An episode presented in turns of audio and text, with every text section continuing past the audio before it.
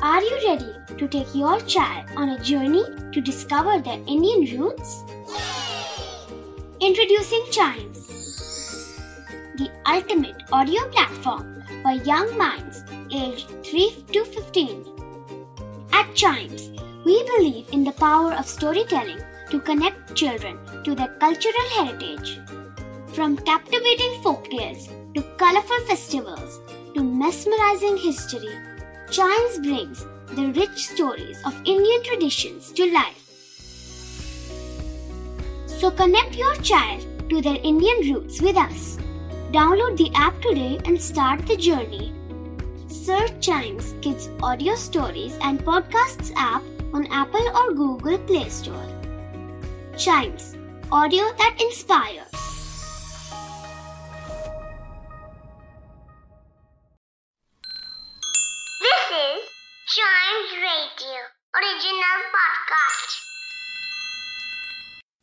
मुगल बादशाह अकबर और उनके नवरतन बीरबल के किस्से काफ़ी मशहूर हैं। आइए सुनते हैं उनका एक नया किस्सा। तीन मूर्तियाँ। बीरबल की बुद्धि और समझदारी की जानकारी पूरी दुनिया में फैली हुई थी।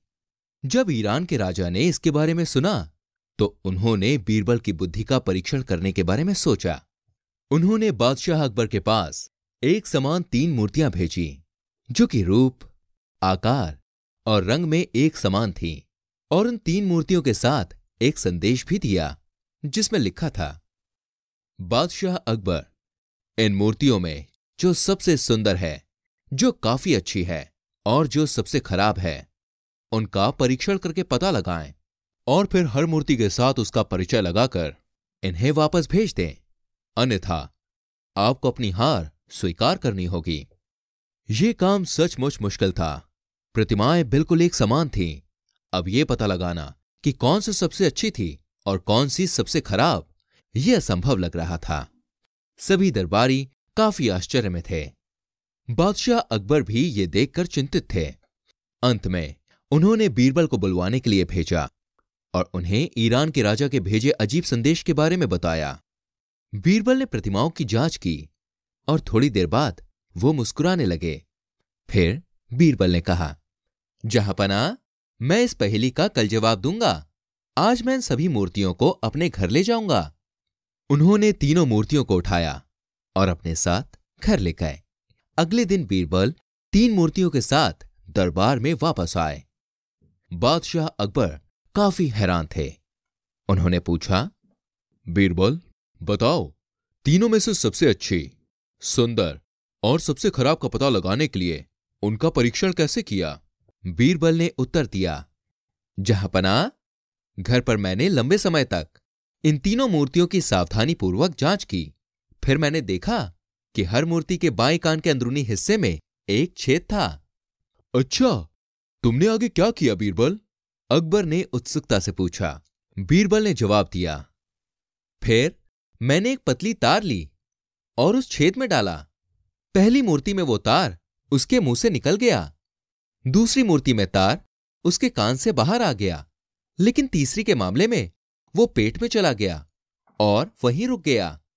देखने में तो ये तीनों मूर्तियाँ एक समान हैं, लेकिन इस परीक्षा में मैं समझ गया कि पहली प्रतिमा सबसे खराब थी, दूसरी निष्पक्ष थी और तीसरी तीनों में सर्वश्रेष्ठ थी।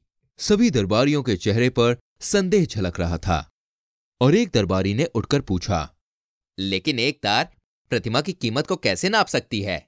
मैं नहीं समझ सका। बीरबल ने समझाते हुए कहा, सज्जनों, देखो, ये तार पहली मूर्ति के मुँह से निकली है। इसका मतलब है, एक व्यक्ति जो कुछ भी सुनता है, वो आगे बोल देता है, जो बुद्धिमानी नहीं है। पहली प्रतिमा ऐसे व्यक्तियों को दर्शाती है, जो कभी भी अपने तक बात सीमित नहीं रखते। वो सबसे बुरे हैं। अब दूसरी प्रतिमा उन लोगों को दर्शाती है, जो लोग एक कान से बात को सुनकर दूसरे से बाहर निकाल देते हैं। ये लोग लंबे समय तक रहस्य नहीं रख सकते, लेकिन वो पहले वर्ग के समान हानिकारक भी नहीं है। तीसरी प्रतिमा सबसे श्रेष्ठ है। इससे तार नहीं निकला। इसका मतलब है कि ऐसे लोग जो दूसरों की बात सुनते हैं, हर चीज़ को याद भी करते हैं और उस बात को अपने तक सीमित भी रखते हैं। फिर बीरबल ने कहा ये सब दर्शाता है कि सभी व्यक्ति अन्य विशेषताओं के होते हुए भी एक समान दिखाई देते हैं।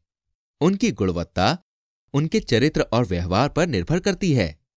सभी दरबारियों ने बीरबल की बात में हामी भरी। ये सारी बातें सुनने के बाद बादशाह अकबर ने कहा, तुमने सच कहा बीरबल। मैं निश्चित रूप से तुमसे सहमत हूँ। फिर मूर्तियों को उनके परिचय के साथ ईरान के राजा के पास वापस भेजा गया। ईरान के राजा बहुत प्रसन्न हुए। और उन्होंने सम्राट अकबर को एक प्रशंसा पत्र लिखा। उन्होंने पत्र में बीरबल की खुल के तारीफ़ की और जीत की बधाई के साथ बीरबल के लिए उपहार भी भेजे।